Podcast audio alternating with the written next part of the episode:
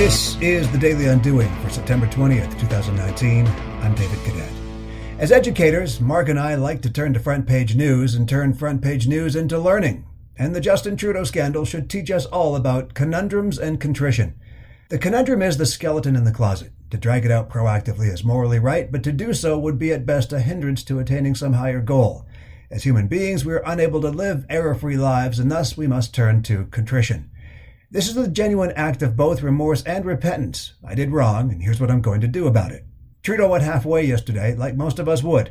It's a script repeated time and time again by politicians, high ranking business leaders, and celebrities, all of whom we agree must be willing to accept the burden of public scrutiny when they sign up for the job, but few of whom think beyond the apology, no matter how heartfelt.